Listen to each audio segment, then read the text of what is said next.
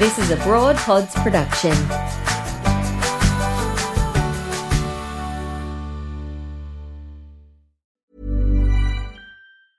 It's that time of the year. Your vacation is coming up.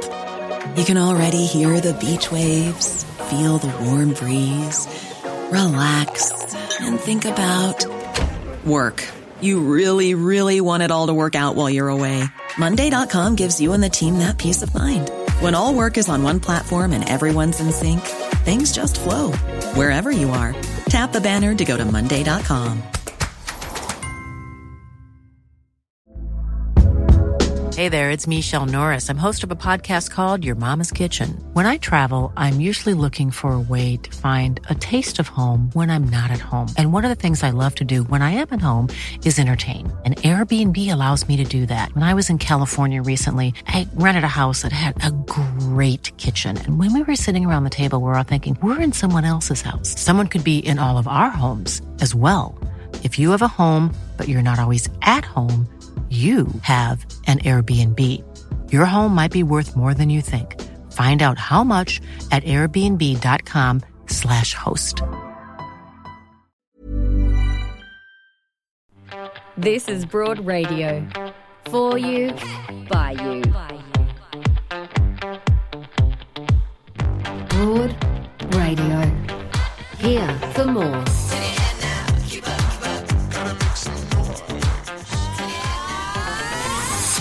Hello and welcome to Broad Radio. I'm Joe Stanley and my co host today is Angela Pippos. Hi there, Ange. Good morning, Joe. Good morning, everyone.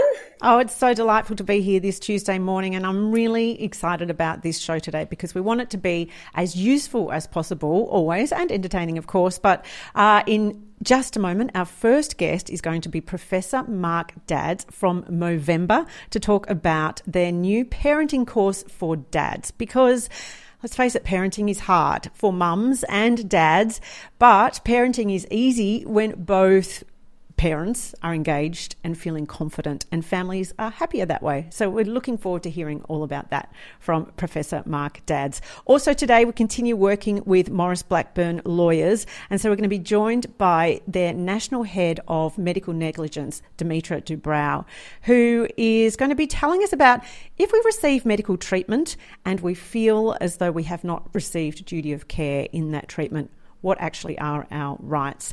And later on, we're going to have a laugh with comedian Anna Piper Scott. And I know you're saying we need a laugh, don't we, Ange? We certainly do, because at the moment I've got a lot of anger inside me because of what's going on with uh, Australian politics at the moment. So, mm. comedy, we need as much comedy as possible. Absolutely. So, later on in the show, Anna Piper Scott is going to be joining us, and we can't wait for that. Thank you for joining us on Broad Radio. If you normally watch us on Facebook, it's not behaving today, Facebook, our live stream. So, I feel like I'm talking to the abyss. If you are normally joining us on Facebook, it's not working. So, we're joining you on YouTube YouTube only today, but you can actually catch up on our brand new podcast, which is Broad Radio on the Go. It's available now, and you can download all of the episodes after they happen. Um, we're available on Acast, Apple, Spotify, Amazon, wherever get you get your um, podcasts. So check that out. Um, and if you are watching on YouTube, we'd love it if you liked and subscribed us. That would be really helpful to us. Now, um, you mentioned that you've got a lot of anger there, Ange. And do you know what? I was mm-hmm. really looking forward to starting the show talking about something really fun, which is the fact that we're in a time mm-hmm. of delicious food, right? So we've got Passover this weekend. There's Greek Easter, uh, non-Greek Easter, whatever we call that. Christian, what do we call that? The non-Greek. oh, we just call it in, in our house. We just call it the other one. right. So what it means is, with all of these beautiful celebrations and family time, we've got just delicious food choices all around us. And I wanted to talk about food guilt. But unfortunately, no. Here we go again with a news cycle mm. that, Ange, what has unfolded in the last 24 hours is that, well, allegations that four male Liberal Party staffers have been committing lewd acts inside the offices of female MPs. Horrific. Uh, what else? Last night on Four Corners, we heard from the security guard, Nic- Nicola Anderson, who discovered uh, Brittany Higgins in the office of uh, Linda Reynolds after her alleged rape. Um, I mean, it's it's just it continues and continues. And when is it going to Yes. end? My anger isn't going anywhere. It's probably intensified after the sort of revelations of the past 24 hours. Let's start with the lewd acts. I mean, these are just a small part of a much more serious toxic culture um, at Parliament House, a culture that gets off literally on disrespecting women. And it's it's it's it's not about sex there. That's about power. That's about um, marking territory. It's it's horrendous. It is so unacceptable. That's that. And then last night's Four Corners filled in some of the gaps for us. It was chronological. It was precise. It told the story of the Brittany Higgins case. The security guard was courageous enough to speak out on the show last night. So, what is going on with the inquiry into the Prime Minister's office? We, the people, I mean, we owe it to the women who have spoken out, but also the people of Australia demand answers. We are being treated like fools at the moment, and it makes me so angry. Um, but with my anger, I'm going to channel it into positive change. That's the only option for me and for, you know, a lot of people, women and men, is to do something productive with that anger and demand more from our government. Yes, it does feel like we, the people, are a little powerless in demanding more because how do we actually access them and expect and receive the change that we want? Well, I think now, because we've got some terrific journalists um, on the case uncovering the truth, um, I think it'll start to snowball now. We, we, I mean, I don't think those in power can continue to hide from this. I mean, every second person is calling it a cover up. Um, it, it now looks like we haven't been told everything. Um, that was our suspicion a few weeks ago, and now it's looking more and more like that. So we need we need answers for us to grow as a nation. We need answers, and um, yeah, I mean it's been distressing, but last night was it was a real shift in our knowledge, really, of, of what's been going on. You know, I have to say though, Ange, and I, I, I always try to seek some kind of, uh, so- I don't know, a little bit of light in the darkness, generally speaking. And for myself, one thing, and you mentioned courage there, I really have to acknowledge. The, the, there's three people in this story that are incredibly courageous. One, of course, being Brittany Higgins, who, in, you know, just that very moment that she spoke out about her experience, extraordinary courage. Also, security guard Nicola Anderson, who she's fearful of losing her mm. job, and she's spoken mm-hmm. out about, you know, how the events unfolded on that night.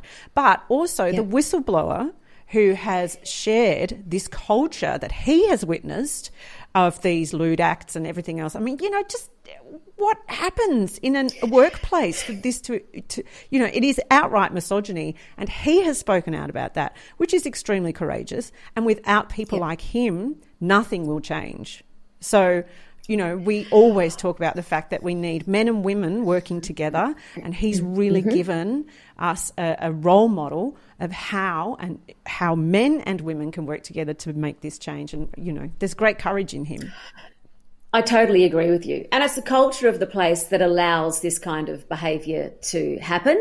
Uh, we now have to demand some respect and leadership on this issue um, because it's it's frankly it is disgusting and it's not good enough. And you know th- this is this is the Australian Parliament.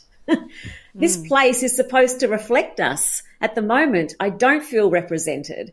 Um, and I and I and I'm really angry about it. So um, yeah, I really You're want right. to encourage all of our audience to not be disheartened and not to give up the fight because you know what you're saying there Ange is right that we have to say this is unacceptable and use whatever means available to us.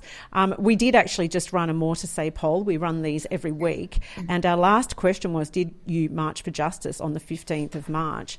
And our results were 10% did march Thank you, awesome people who were able to do that. 74% said couldn't get there, but there was there in spirit. It was a difficult day to do this because it was a Monday. Um, but we did Yep. have 16% say, oh, don't see the point, nothing will change. And I really want to say to that 16%, we, it's so easy to be disheartened and it's so easy to feel completely defeated and despairing, but we can't allow that to happen, I guess. Yes, as I said, channel that anger, disappointment, frustration, bewilderment, whatever it is, channel it into some positive change. Um, and if we all do that, and, and the, I would like the next march to be on the weekend, and then we Yes, can, me too. you know, include more women and men and, and, and kids. Um, but we have to do something with this anger, you know, harness it. Yep, yeah. All right, so um, we do run those more to say polls, I should say, every week, and we have a new question up there, which I'll tell you about a little later on. But if you do actually enter our more to say poll, I must mention that one lucky person will win Ooh. a gorgeous bottle of Moores Hill Estate Blanc de Noir, sparkling, valued at fifty-five dollars. Thanks to this gorgeous winery in Tasmania, beautiful Moores Hill Estate. It's where the grapes are powered by the sun, Ange, because they are 100% off grid. So uh, make sure you check out a more to say poll because there's a possible little uh, gorgeous uh, prize in there for you. Ange, we need to move on. And I want to ask you okay, you and I are both mums, right? And we both have partners who we're really lucky are very engaged as fathers. Would you say that about your lovely partner, Simon? I would. Um, our son Francis couldn't have a better role model as a dad. Uh, Simon does a lot, and you know, he, if he was here now, he'd probably say he's been doing um, the lion's share of the work around the house because I have been incredibly busy trying to get that documentary over the line. So, uh, Simon is. Um, he's not just there in that sense, though. He's emotionally very much connected to um, our son Francis. They look the same. They have the same sort of personality type. Um, they are peas in a pod. So yeah, I'm I'm um, I shouldn't say lucky because it should be like this. Yeah. You know, Simon is is terrific, and um, it's beautiful to watch. It's a beautiful relationship to sort of step back and and see how they connect because it is a bit different to Francis and I. Interesting how they they do things, yeah, differently Yeah. with each parent. Well, you know, I, uh, my husband Daz and my daughter Willow are absolutely obsessed with each other. It's just gorgeous. And in the same way, really beautiful to watch. but Ange, I grew up without a father because my dad died when I was four. And um, I just, I'm so um, moved when I see dads who feel confident in their role because I don't think it's easy. I mean, parenting is hard in general for mums and dads. Um, but if you haven't got the role modelling, sometimes you just can feel a little bit lost and you need a little bit of guidance. That's that's so true. And my dad was so busy trying to carve out a career um, that he often wasn't there for us growing up as well. I mean, he and mum and dad had very clearly defined roles down gender lines. Um, which I later discovered wasn't all that great. Um, but at the time, I wasn't aware of, you know, gender roles and stereotypes and that kind of thing growing up. Um, but my dad was was was busy working, you know, Yeah. Putting food on the table. Well, that is a very common story as well. So, we are Yeah. really pleased to be talking right now about a latest initiative from Movember. It's called Family Man. It's a simple and easily accessible online parenting course for dads. Uh, it's designed by leading child behaviour specialists and psychologists. And here is a little something to explain it to you.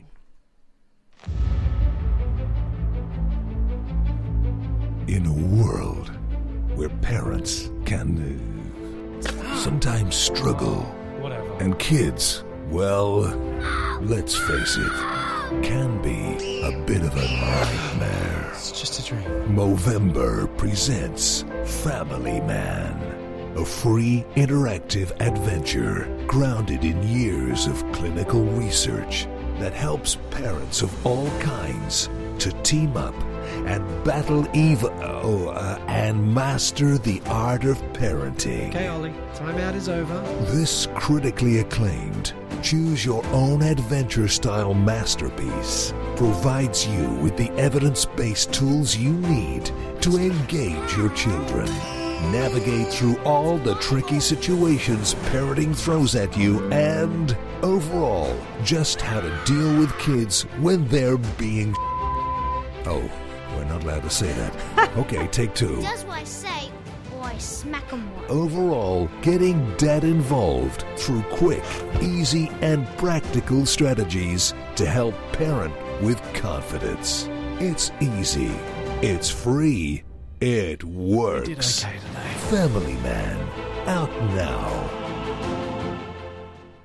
Oh, well, there is no doubt that parenting can be a horror movie of Hollywood proportions. and we welcome to Broad Radio one of the experts that helped design or created this program. He is a psychologist and child behaviour specialist. Welcome, Professor Mark Dadds. Hi, Mark. Very amusing trailer there. Oh, it's wonderful. It's it's the classic Movember style, kind of funky and edgy and. Uh, you know, every time we've tried to produce a program like that, it's always been very staid and boring. And they came along and brought in the international team and said, "Let's let's get this." You know, something that's really engaging and really entertaining as well as practical. Oh, we love it. So, Mark, um, you know, obviously families thrive when both parents are involved, but I don't think it's as simple as asking dads to step up more. Why do you see, or what's your observation of why dads might sometimes struggle to parent? Well, I should say that my work and what Family Man uh, is about is about managing child behavior problems when kids get out of control, you know, the tantrums and the fighting and the non compliance and so on. And that stuff can be really tricky to deal with. And if you've got it happening on a daily basis, so that, you know, every mealtime is like World War Three and getting the kids ready is, is a disaster area, then sometimes um, parents, you know, they get really stressed themselves. They get really down. The family life becomes a battle zone. And we found that when we're working with families to, to remediate these problems, it's generally the mums that were seeking out our help. And the fathers were absent. They were like, this is not my problem. Or they were saying, I don't exactly know what to do. And so they were kind of avoiding the situation. And we know that when, if you've got both parents in the family, if they work as a team and approach this together, it's much more powerful and more effective. We all want, uh, Mark, our, our kids to be happy and healthy, but there's no rule book for this, as, as you say. And there's no such thing as, you know, that the perfect style of parenting, each case is different. What strategies do you offer here to help, especially dads, navigate through those those tricky parenting situations? Well, it's it's interesting in psychology that there actually are really proven techniques for how to manage these common behavior problems. And so what we've done with Movember is present the, the, these kind of evidence-based very practical ways of responding to children that we know work with them. And, you know, I've been personally doing this for 30, 40 years now, and this stuff works. If you do it, if you implement it when the kids are throwing tantrums and all that, you get a drop in them and the kids become happier and you become happier. I uh, did check out some of it uh, last night, Mark, because I need all the help I can get as well. My daughter's 12, so she's a little outside your age bracket that you're aiming for, but she was still on occasion getting tantrums of a different kind. Um, but one of the things I really enjoyed is the notion of celebrating, or sorry, um, encouraging and rewarding the behaviour you want to see. Um, mm-hmm. And you use rewards like spending time together and affection which I, I thought that's interesting. I've never thought of that as a way of rewarding behaviour. That to me, you think that might come naturally, but it it doesn't necessarily, does it? Do we need to kind of teach no. our parents how to be affectionate and how to prioritise time with our kids? Yeah, look, that's such a good such a good point because these days most parents have done some kind of course, and when they come in to see us, they we say this is what we're going to do. We're going to you know use a lot of uh, affection and so on, and they and they say, oh no, I've already been trained to do rewards. I use praise and so on, and we're like, no, you can't just use praise or or gifts. You've got to be erratic, unpredictable and uh, you've got to mix and match everything you can. So when you see a child in, in doing something nice, you've got to spring them and go, I saw that. following instruction, playing nicely, speaking to me in a nice voice, and then follow it up with all sorts of unpredictable, loving engagement, finding joy in them, spending time, taking them for a walk down the park, giving them something. Yes, using descriptive praise. But if you just use the same reward every time, the children get bored very, very quickly. And so you've got to match these kind of this mixed bag of responses to, to what's going to work for your child. Mm. And Mark, COVID um, created some chaos and made us, uh, you know, adapt our parenting to suit the situation. Um, not that we want to think about going back into that sort of madness again, but I did notice on this on the site that there are some tips for spending extra time together at home. Um, how important was it to outline those strategies? I did a, um, a, a, a, like a workshopy thing, an online uh, podcast at the start of the pandemic, and, and within a minute of us putting it online, we had we had thousands of people, psychologists, mental health workers, families, and all that, going, "Help us! We're trapped in the home with the kids. We have to be teachers for them. We're trying to manage their behaviour. We're trying to work at the same time." It was really challenging, and some families actually did thrive during that and discovered very simple things about what was important to them again with their kids and so on. But for others, it was very, very stressful. And having some simple daily rules about how to manage life together under those circumstances were very, very important. And if people want to see those, you can uh, pop on to the, uh, the website and you'll see my top 10 tips for coping with lockdown with your kids. You can never have too many tips, in my opinion, Mark. I'm I'm gonna I'm gonna call myself out in this right now because I am a bit of a control freak as a mother, and I no. wonder. Can you believe that, um, I hadn't noticed. I wonder if sometimes mums need to just step the hell back and let dads make mistakes and kind of feel their way and maybe do things differently to the way they might do it and just empower men to step up a bit. Would you agree with that? Oh, look, this is really interesting, Joe. This is one of the most common dynamics I've seen across my career is where the mum has become kind of the career parenting person who's worried about all of the daily stuff and everything and the father is kind of going, oh, "Chill out, will you? Chill out." And then if the wife ever says to the to the husband, "You do it," mm. you know, they feel like he didn't do it well enough, and so they take over again. And what happens to the father in those circumstances? They often kind of start to step out of the situation and uh, go, "This is not for me. I can't. I don't know how to fix these problems. I'll, you know, etc." And so then the the mum's going, "Oh, you're being so slack. I need to step up even further." And then he goes, "Oh my God, you're stepping up even further. I'll chill out." And they start to become bouncing off each other until by the time they see me, one is like obsessively controlling, and the other one's going, "Hey, good I really, I really do feel like you've been in my house there, Mark. it's a little bit confronting, I've got to say. So we just need to butt out sometimes sometimes you just got to smell the roses and go, the mess is okay, chaos is all right, just find some joy. Because you know what, as I say to parents all the time, especially those of teenagers, it'll all be over very soon. Mm. And you won't even remember this little thing you're fighting about today. oh, that is such great advice. Well, we recommend you head along to this world first free online course provided by Movember, created by these amazing experts. Go to familyman.movember.com. Um, Professor Mark Dadds, so lovely to have you on Broad Radio this morning. That was good fun. Thank you very much. Great. And we'll have more Broad Radio after this.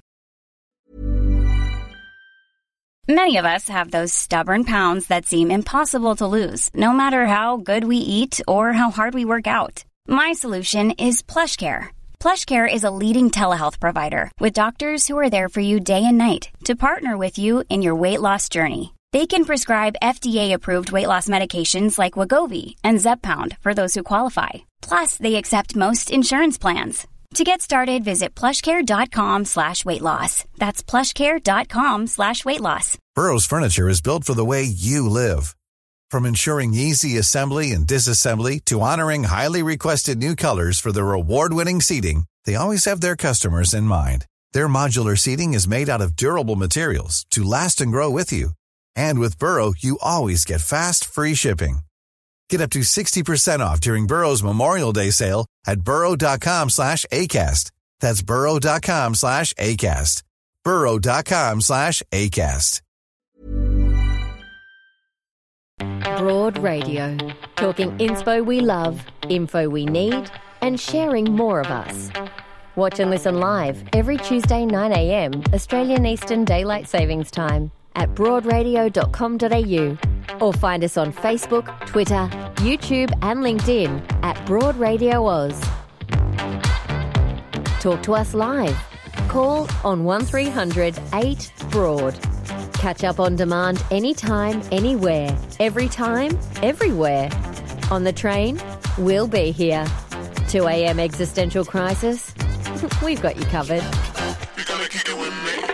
Broad Radio here for more.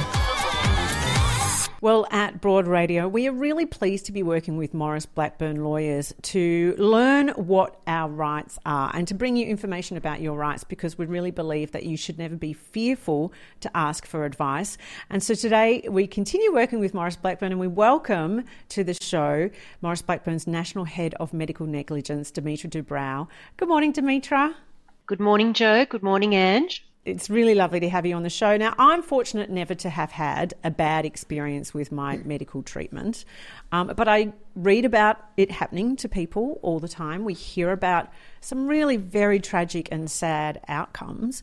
What sorts of claims do you represent? What, what have you seen in your time in medical negligence? Well, the cases that we see are really as broad as medicine itself. It's as vast as medical treatment and um, intervention. So we have cases involving emergency department care or general hospital care, general practice, specialist care, surgical matters. We also have cases involving obstetric care, so stillbirths and neonatal deaths and sometimes it's birth injury to the baby or to the mother. And we also have claims involving mental health care. So it might be that a patient has been able to suicide whilst in a mental health facility or has been able to abscond and um, self harm or suicide. And then we have cases involving missed or delayed diagnosis of cancer.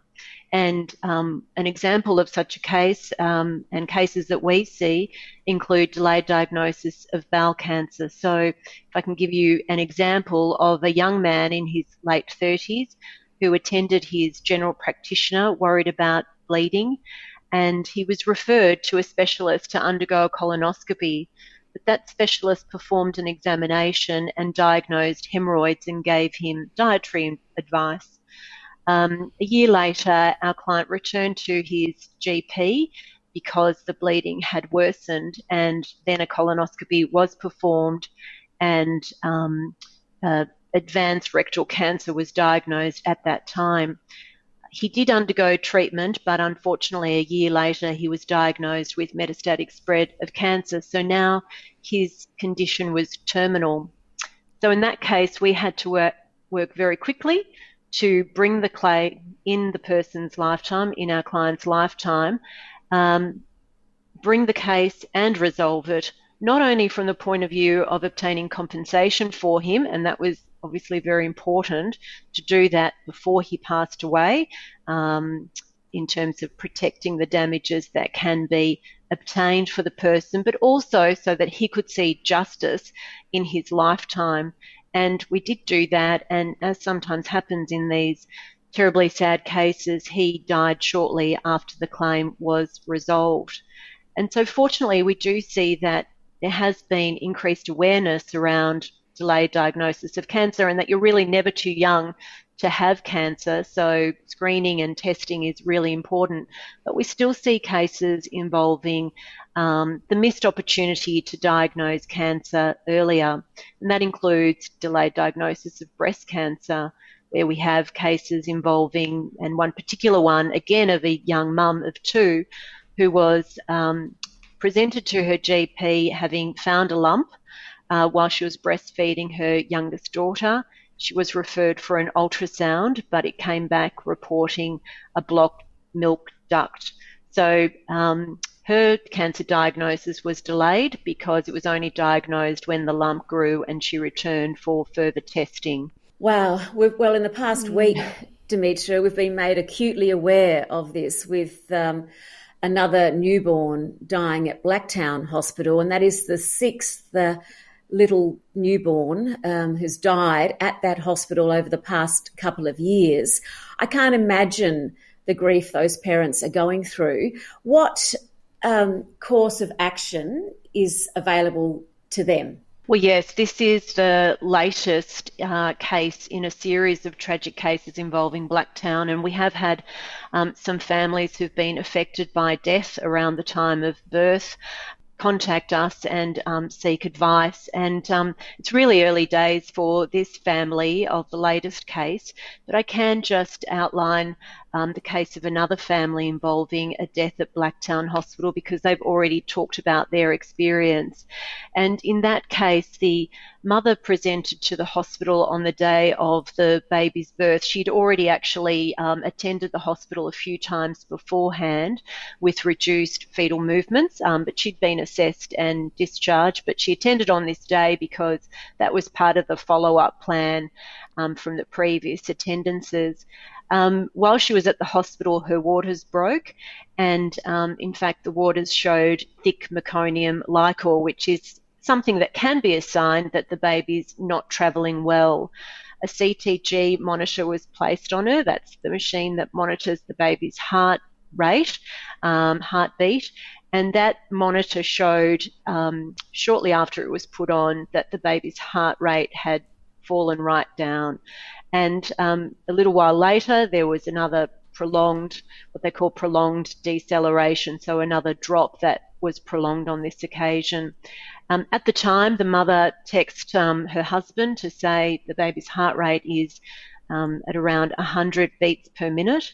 Um, she her husband couldn't be with her at the time because of COVID. He was later able to join her. But over the next two hours, the CTG trace showed the baby's heart uh, beat dropping on a number of occasions.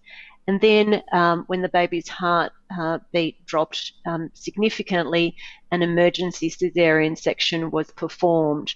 There were attempts to resuscitate the baby, but she died shortly thereafter.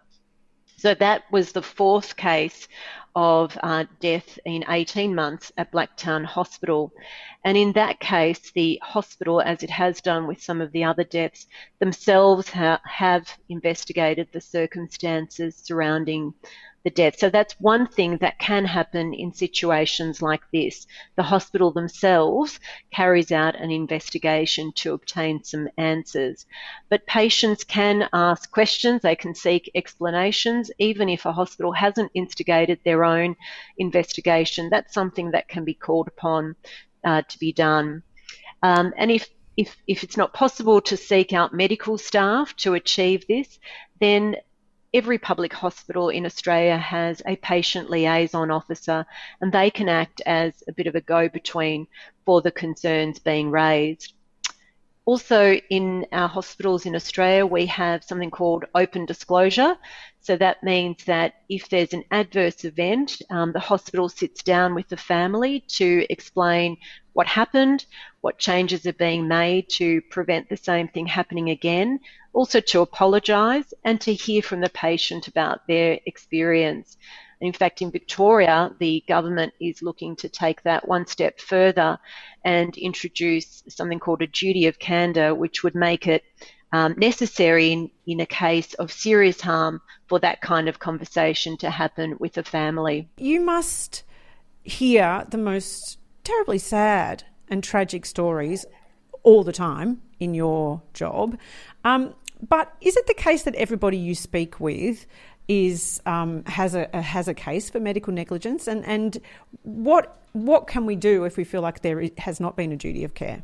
Yeah, well. Uh, that's right. The cases are incredibly sad, and, and I was reflecting on the examples that I've just given and how terribly sad they are and tragic.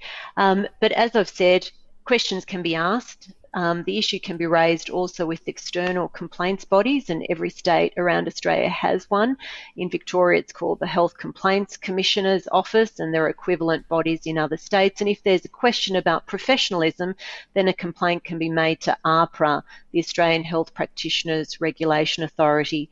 But legal advice can also be obtained in relation to the specific circumstances of the case um, to see whether or not answers and accountability can be obtained that way and to see whether the matter is a compensable case we have lots of families who approach us who are desperate for answers. And yes, there are a number of avenues that people can pursue, but um, through the legal process, answers and getting to the nub of the issue can be achieved.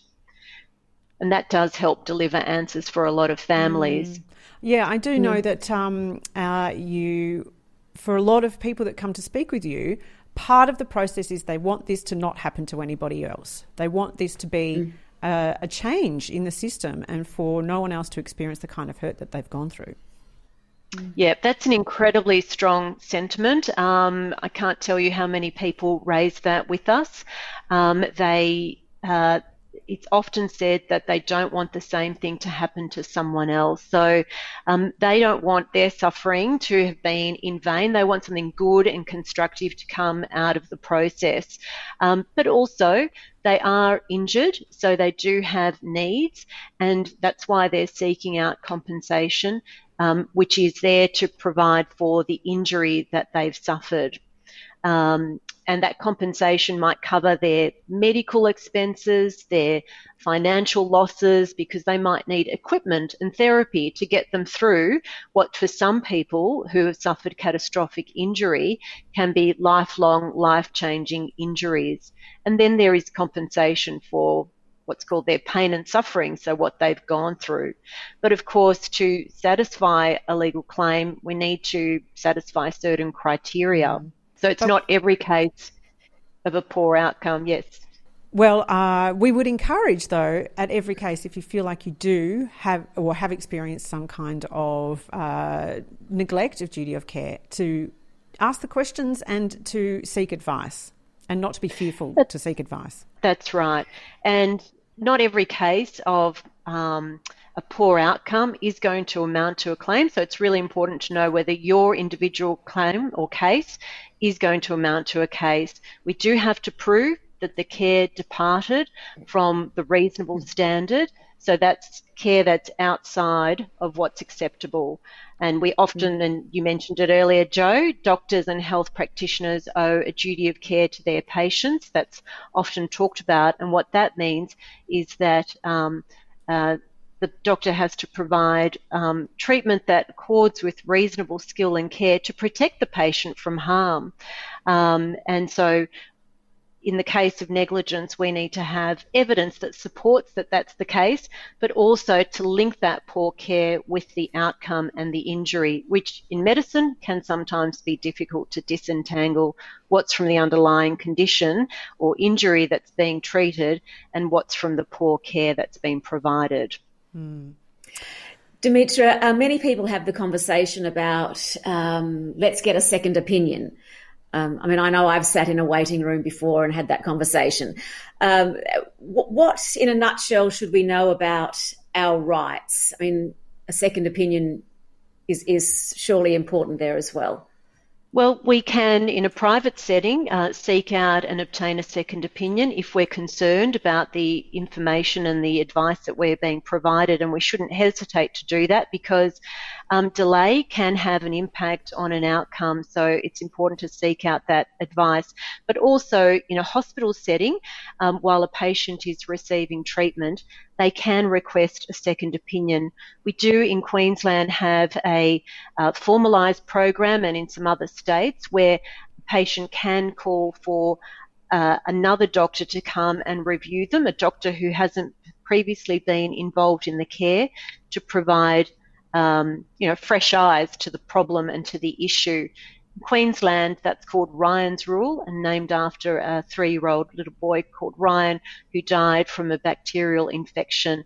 But um, even though it's not um, a nationwide um, escalation process, it's something that patients can avail themselves of. So if at any time patients or their families are concerned about the treatment, they can call for that second opinion and they should do so. The other thing that people don't often realise is that they can obtain their own medical records um, from a health practitioner or a hospital. Uh, we often hear about the Freedom of Information Act, and that can be relied upon to obtain records or equivalent legislation from public hospitals, but people can also obtain their records from private hospitals or private practitioners under what's called the Privacy Act or equivalent. There's a fee to pay, but it's it's an access to your health information and assists people to gain a better understanding of the medical treatment they've received. Dimitra, that is really great information, and I'm glad that you've shared mm. that because I think that often we feel a little intimidated by the medical profession and by the people that are treating us, and we always mm. hear that we have to be our own advocate for our health, but sometimes you can talk and talk and ask and ask, and you still feel not listened to. So it's really wonderful to understand what our rights are and to not be fearful to ask for more information and to sort of, um, I guess, insist on better care. And if you are concerned, of course, seek advice. There are many amazing organisations out there that can assist you with this. Dimitra Dubrow from Maurice Blackburn Lawyers, thanks so much for your time today. Thank you, Joe. Thank you, Ange.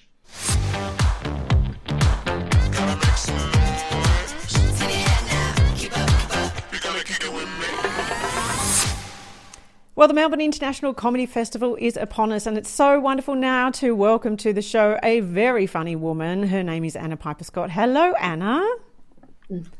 Hello, thank you for having me. I understand that your show, Queer and Present Danger, opens tonight in Melbourne? Yes, tonight at 10 pm at the Butterfly Club.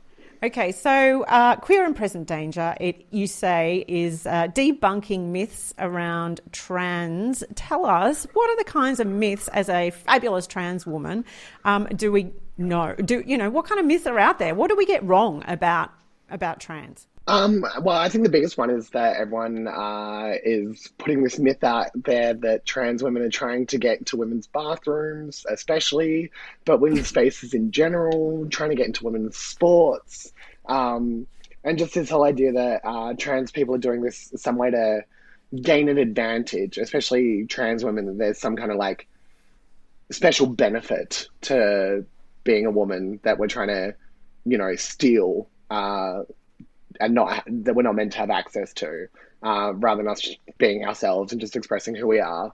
You know, just this insane idea that there's somehow a lot of money and fame in women's sports that we're trying to get to.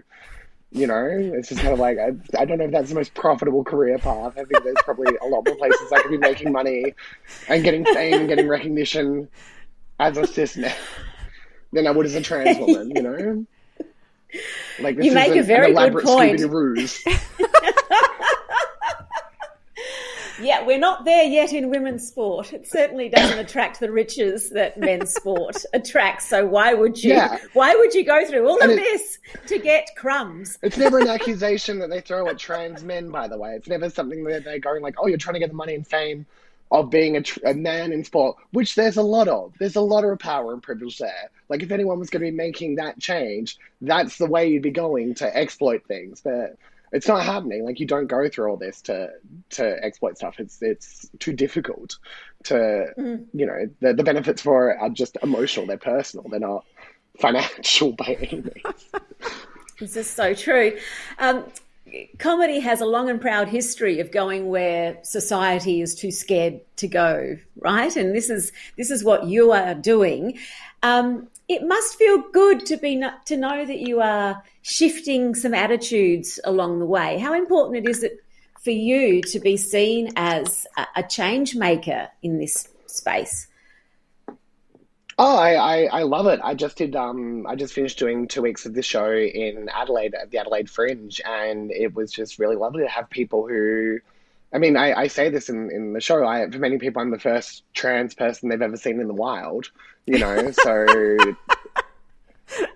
they, they they only hear about us. They never hear from us. And I think that's a really kind of, you know, beautiful way to change that. And I think especially when you're hearing it from someone who's making you laugh, I think a lot of people get intimidated to talk or hear about trans people because it's new to them and they think it's going to be intimidating whereas it's hard to be intimidated by someone who's making you laugh it's hard to be intimidated by someone who's you know making you know dick jokes as it were you know it's it's it's a way to kind of like learn without knowing that you're learning you know? yes yes. I always say Mm, comedy is a mm. little bit it's a spoonful of sugar with the medicine in a lot of ways.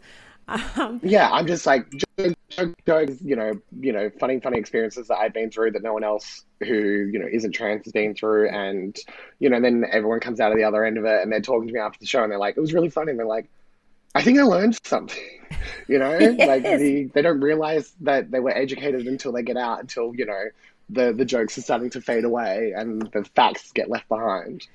So you you're like a walking ask me anything in a lot of ways, Anna. You you tell me that you're okay with any questions. What are the strangest or most bizarre questions you've been asked?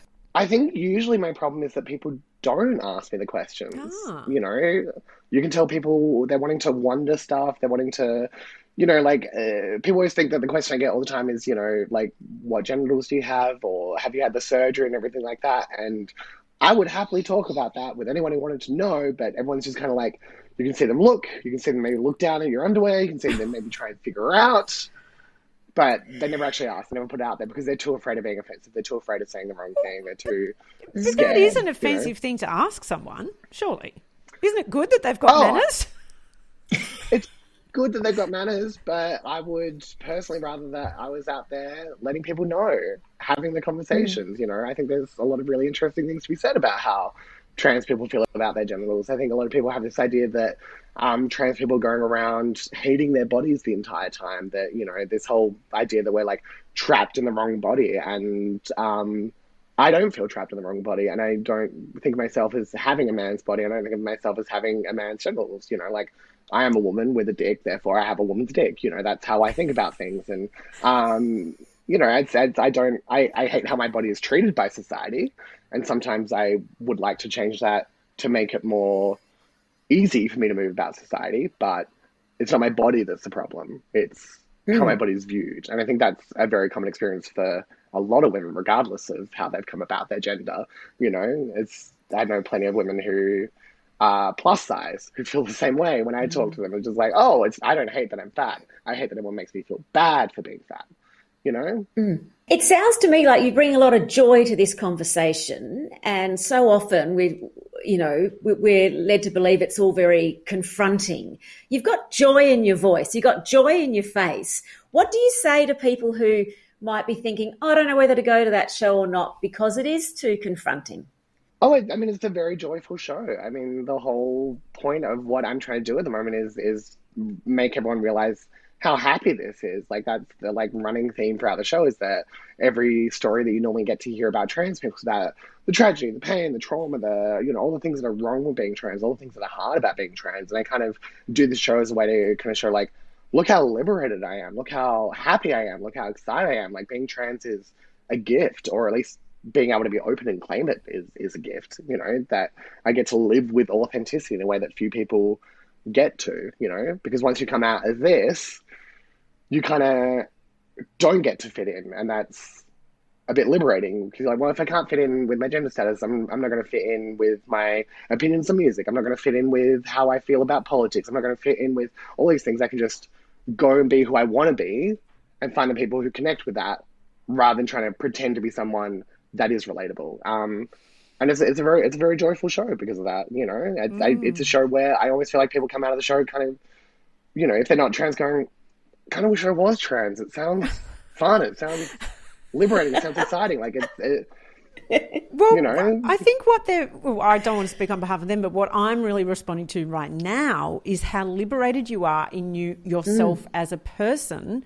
And you're right that I think in general, so many of us are fearful of being ourselves, whatever version of that we are. Like we just are always aware of what are people going to think? Am I going to fit in? Am I going to make my parents happy? Am I going to you know fit in at work?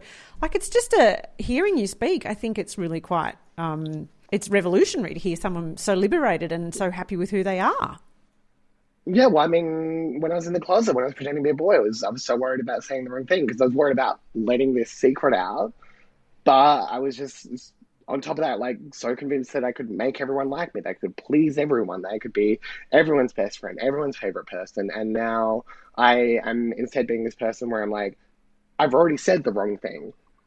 Like saying that you're trans is the most wrong thing you can say, or one of the most wrong things you can say in this society at that moment. I said that, and it actually brought a lot of love and affection in my life. It made a lot of people like me more. So I'm just going to keep saying the wrong thing if it's the thing I believe, and maybe it won't be the wrong thing. And maybe a bunch of other people will be like, actually, now that she said that, that sounds like the right thing. And everything else I was trying to believe was the wrong thing, you know? Are you funnier now than when you were a man? Oh, absolutely. Absolutely, 100%. um, I mean, I generally believe that women are funnier than men. um, you know, like, I, I, I, feel like I sometimes end up in those, like, cliches uh, about um, stand comedy, but reverse. just kind of like, I just don't find men funny. You know, they just keep talking about this all the time. You know, like, I, I think women my feeling is that a lot of men are funny in the same way, and I feel like all the women I know are funny in different ways, and they're coming from different perspectives, and um, especially queer people. On top of that, I feel like a lot of men get into stand-up comedy and they're trying to be a specific comedian they grew up watching.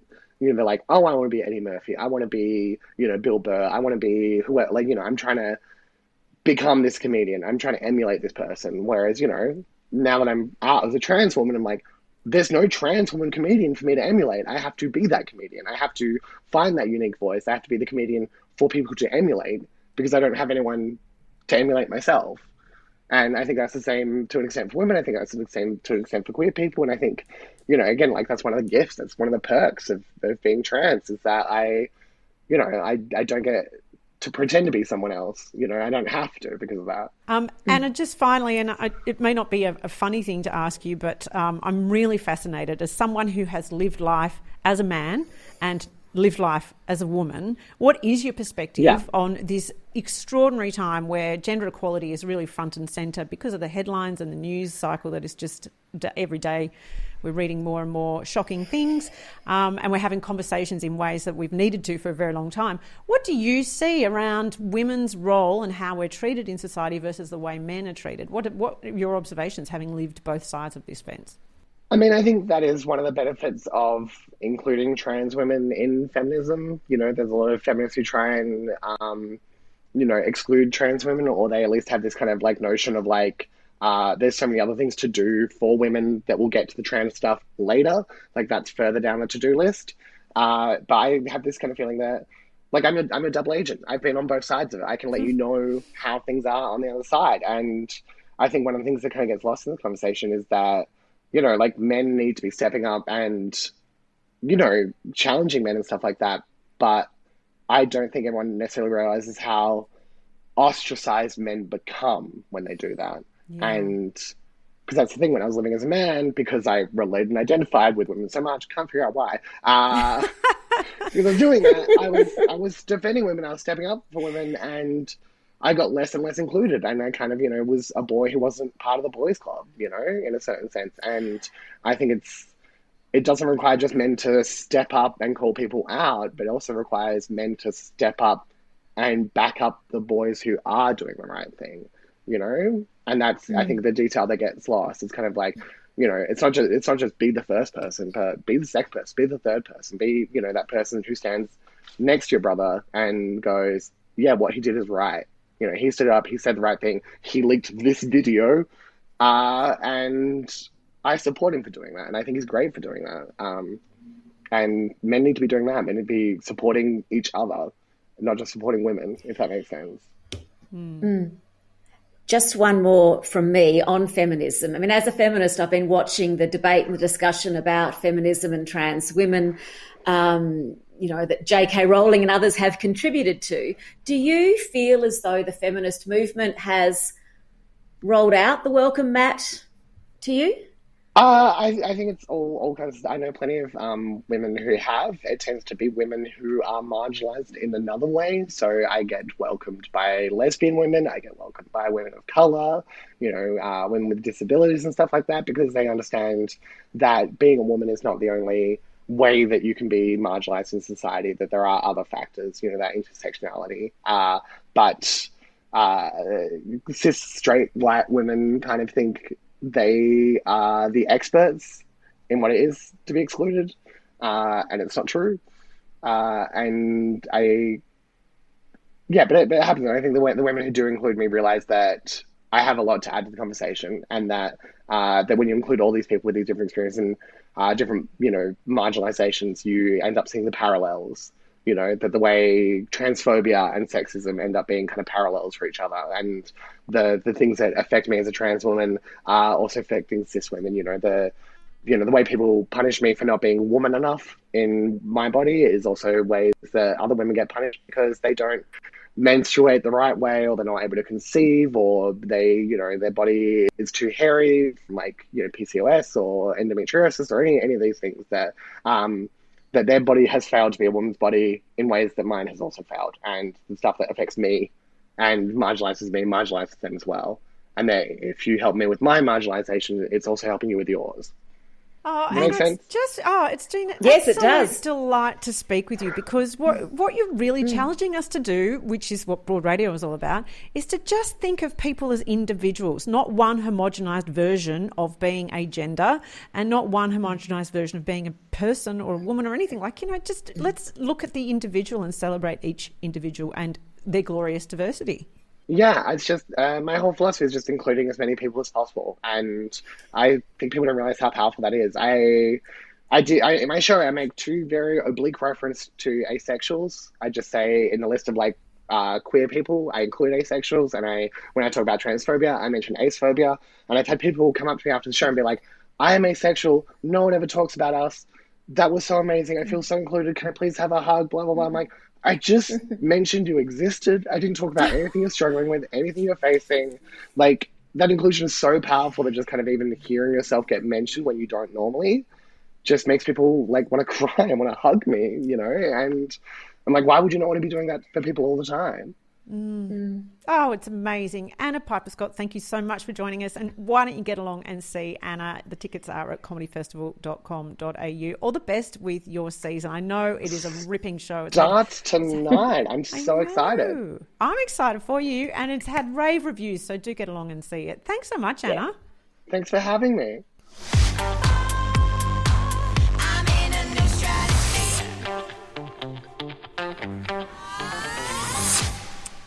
Oh my gosh, Ange, what a big show we've had.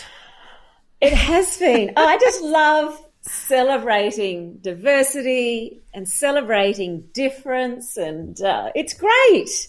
it is good. It's good for the soul. It really is. And, uh, you know, we talked about courage right at the top of the show. And mm-hmm. uh, I think you know, it shouldn't be considered courageous for Anna to tell her story, but it is. And it's courageous for the people who have been speaking out in and around Brittany Higgins and what's happening in Parliament House. They're courageous. And also, I'd like to call out all the dads who are stepping into being the best dads they can. Yes. They're courageous as well. That's our theme for today's show. Courage. I love Courage. it. And it all just creates a, a fairer, a safer, a happier society. And like, mm. who wouldn't want that? I know. Are we Pollyannas for wanting that? I sometimes I find it hard to understand. You know, why wouldn't you want that as your starting point? Mm. You know, equality, diversity. This is all good stuff. Yeah, Come on. Why are you suspicious of this? What's happening? Yes, exactly. hey, listen, just to, before we wrap up, I have to mention our next poll question because it is. I'm I'm so like I'm I love my food, Ange. Mm. and mm. uh, it is a delicious time of year. We have Passover yes. this weekend. We have Greek Easter and the other one, as you call it, and whatever family time that you might be embracing at this time of year. And I just start roundabout now, right through to the end of Easter, just shoving my face and putting whatever I can in there because between hot cross buns and chocolate and a lamb roast and whatever else I can find, um, yes, there's just no there's no censorship for me. How do you go with that? Well, the first point I have to make is hot cross buns suck. Oh, I just don't eat them. They are overrated. And I go to the supermarket and all I see are hot cross buns. They are tasteless and dry and often Oh. stale and spongy. I can't bear the texture. Um, so that's my starting point there when it comes Okay. to the other Easter. well, we're celebrating Um, diversity today, so well done. I, I, I celebrate you and your I choices on hot cross. just felt good. That was cathartic. yes, good. so Orthodox Easter is the 2nd of May um, because it follows the Julian calendar and not the Gregorian calendar. Um, and that is my preferred Easter, is uh, the way the Greeks do it because the food is better. sure. Oh, and look, I amazing. don't. Greek food is amazing. And so, look, most of my eggs I put in the savory basket, I must say. So Mm. I'm more lamb on the spit, um, you know, uh, a whole barramundi, Oh. that kind of thing, you know, with some onion and tomato and olives on top. I like spanakopita. I like, when it comes to dessert, I mean, honey is the top of the pops when it comes to dessert. So I can't do a hot cross bun. What I can do is baklava. I can do halva. You know, little Greek sweets. You know, the key is Yeah. honey. Yeah, yeah. It's not it's not cream, it's not doughy, spongy bread stuff. It is honey. So yeah, second of May is the uh, is the Easter that I like. Well, but Ange, I want to share with you a, a bit of a, a, a victory of mine because I am someone who my whole life has struggled with extreme food guilt, which is really, you know, it takes the joy out of eating when, you know, I want to eat and I want to eat to the point where I'm really full. and I want to eat the treats, which for me is hot cross buns and Easter eggs and chocolate, lots of dark, dark chocolate, like so dark it's almost bitter, right? I want Bitter, that. yep. But then afterwards, I'm just consumed with food guilt, which is based on, I don't know, some lie I've been told that food is bad. And that I'm Let it supposed to- go. I'm supposed to look a certain way, or I'm supposed to deny myself Yes. certain things, right? Well, I'm I'm 49 in a couple of months, and I think I Mm-hmm. finally, I think I finally conquered the food guilt because I really have been just indulging this last week. Yeah, it's a real victory for me. I've got to tell you. But anyway, so it leads me to our Mm-hmm. next poll, our next more to say poll, and we're asking. It is a delicious time of year. With hot cross buns, apologies to you and, and whatever else is delicious at eye height. Do you A, throw caution to the wind and eat all? Why deny joy? Overindulge and then regret and then overindulge again, which I've got to say, uh, that's a bit me. Enjoy responsibly, responsibly a treat here or there, or do you avoid it at all? I mean, most, there are people out there who won't eat sugar and because they don't thrive on it, and cel- I celebrate them. But if you fill that in, you may win a beautiful, gorgeous Blanc de Noir bottle of sparkling from Moores Hill Estate. Which, let's face it, that is the point of family time for me. Is just gallons and gallons of red wine and champagne and sparkling, Australian sparkling all the way, Ange. Absolutely, we are the same person when it comes to that. Can I fill out that as well and go into the running for it? No, but I'll buy you a bottle. Ah. I'll buy you a bottle from the lovely Moores Hill Estate as a celebration of Greek Easter. Let's share that together. As we wrap up, I want to remind you you can download this episode and all of the episodes of Broad Radio at Broad Radio on the go. That's our podcast there, wherever you get your podcasts. And if I don't see you before then, have a wonderful Greek Easter. Thanks, Joe, and you have a wonderful other Easter. And we'll be here next week with more Broad Radio. We'll see you then.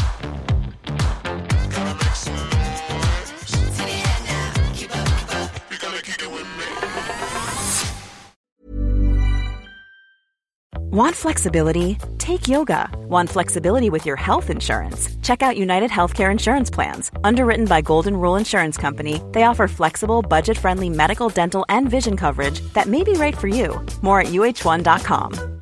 Imagine the softest sheets you've ever felt. Now imagine them getting even softer over time. That's what you'll feel with Boll and Branch's organic cotton sheets. In a recent customer survey, 96% replied that Boll and Branch sheets get softer with every wash. Start getting your best night's sleep in these sheets that get softer and softer for years to come. Try their sheets with a 30-night guarantee. Plus, get 15% off your first order at bollandbranch.com. Code BUTTERY. Exclusions apply. See site for details.